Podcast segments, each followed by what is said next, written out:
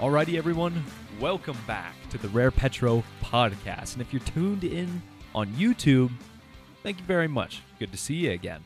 And you're definitely going to enjoy this episode much more than the people who are just listening, because you will get to see the visuals and all the fun stuff that pops out throughout the episode. Now, that's not to say those of you who are just listening, you're fine, but you'll definitely want to navigate to youtube dot com and search for Rare Petro, because like I mentioned, there's lots of stuff you're missing out on if you're only listening to it. But I'll try to keep that self-promo to a minimum and get on with today's episode, which will be covering a rather historical figure in oil and gas, Doctor Sam Gibbs. Now, if you recognized him, well done, you're a smart cookie. But if you're like me and didn't know who it was, and it was the first time you heard the name, that's A-okay, as we will spend the rest of this episode breaking down his contributions to the industry. Welcome to another episode of Hydrocarbon History. Everyone's got to start somewhere, and Sam Gibbs started in Lufkin, Texas after being born in nineteen thirty-two. The city was home to Lufkin Industries, which specialized in manufacturing lots of different oil field equipment. He says that because of that,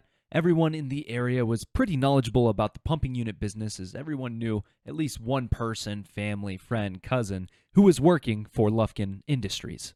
He himself simply wanted to become a cattle roper, but his father pushed him to be more like his cousin who went to A and M to become an engineer. In a compromise, Sam agreed that he would go to A and M, but he would have to bring his roping horse along too.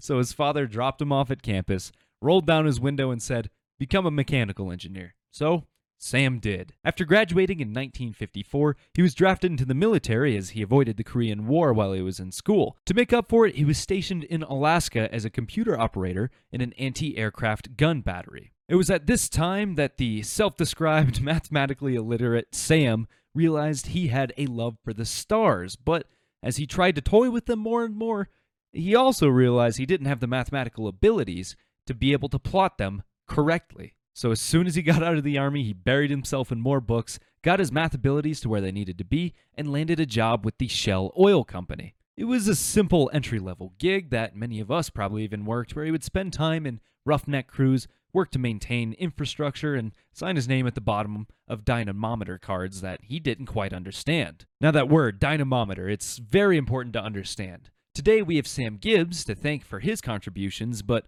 more on that later. A dynamometer card plot at that time measured load and position in a way that allowed you to get a quick read on the pump efficiency. Take this card, for instance. We have this bottom shape that is the pump card, everything happening downhole, and this top shape that is the surface card. On the card, we can see the system expand as the upstroke begins. From there, we see intake across the top where the standing valve of the pump opens to admit fluid into the system. The top right corner is representative of the top of the stroke, and from there, compression begins as we begin the downstroke. Once the standing valve reseats, we eventually encounter a pressure that displaces the traveling valve on top, allowing fluid to travel up and out, bringing us back to this bottom left corner. This is a very brief overview to give you a general idea of how the card works. Back then, you would typically just plot load versus stroke length, but thanks to Sam Gibbs, we can now plot both of those things with respect to time. And this was just a brief little sort of introductory, if you will, to get you up to speed on these things. But if you'd like to understand more about how these cards work, I've linked a little short course below that Sam Gibbs even reached out to help correct himself. Now, back to the history. Shell ended up sending Sam back to school to study mathematics, and once he returned, he was part of a research team for rod pumping research.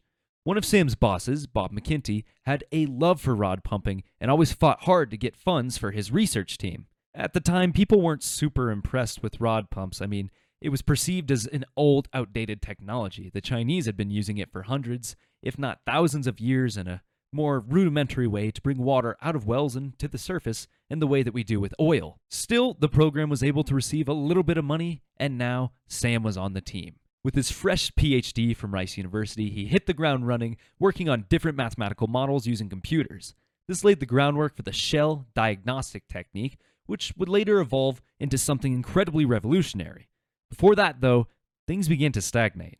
At a time, Sam was the head of drilling research and was even later transferred to a management position, but he hated it. While he did like serving as a team lead to a bunch of mechanical engineers, much of his job was taking care of the region's vacation time scheduling and other seemingly mundane tasks. His ideas were receiving less and less attention, and his research seemed to come to a halt. That's when he reevaluated his career. So he decided to take a teaching gig at the local University of Texas, Austin. While there, he maintained his relationship with Ken Nolan, an old colleague from Shell. They had the dream to improve the well diagnostic technique. I mean, at the time, the best possible technique involved loading all of your instruments and materials up into a truck, going to a site, mounting all the potentiometers and batteries and other instruments onto the well, getting the data you needed, getting back out to a landline, because remember, nineteen fifties, sixties, no cell phones, calling in the data to the head company, someone there manually transcribing it, punching it into a computer card sheet, and then running it through a mainframe computer just to call you back so you could give your client the answers. While the results were just absolutely mind-blowing, so was the amount of labor that went into all the testing. There was no real commercial use because it would be way too costly to send out that whole team to conduct all of this work on a single well. Sam wanted to use his diagnostic technique that he started research on with Shell in order to bring computers straight to the site, run the test, and immediately hand over a card with data to the customer. He called up his old friend at Shell, Ken Nolan, told him about his new company, Nabla Corporation, and asked if he was interested.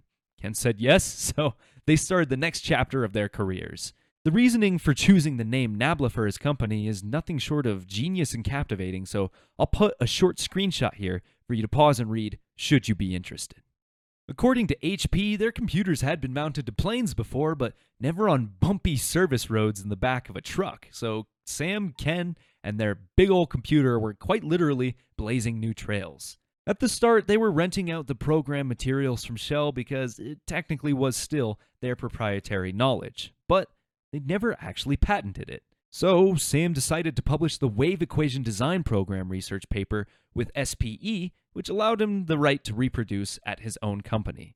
Nabla continued to grow from there and even began research into the new territory of deviated wells.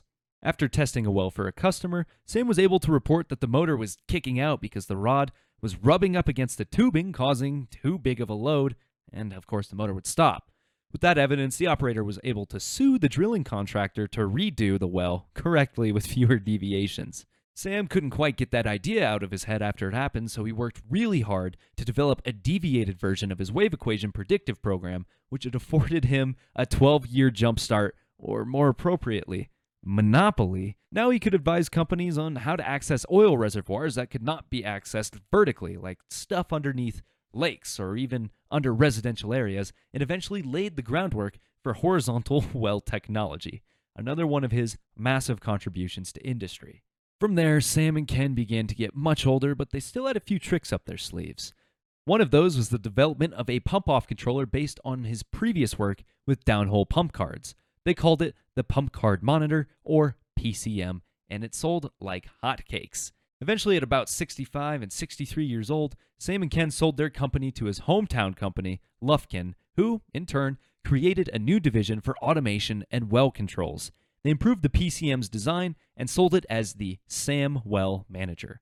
Now that computers have become faster, smaller, and cheaper, you don't need to ask Sam and Ken to drive out to the site. You simply need a single Sam Well Manager computer per unit, and it would work in almost any environment. Even today, it's still one of the world's, if not the best-selling control devices for rod-pumped wells, a true modernization of the oil field. Sound familiar? Sadly, Doctor Sam Gibbs passed away in two thousand nineteen. By then, he was a man of many patents and an impactful legacy.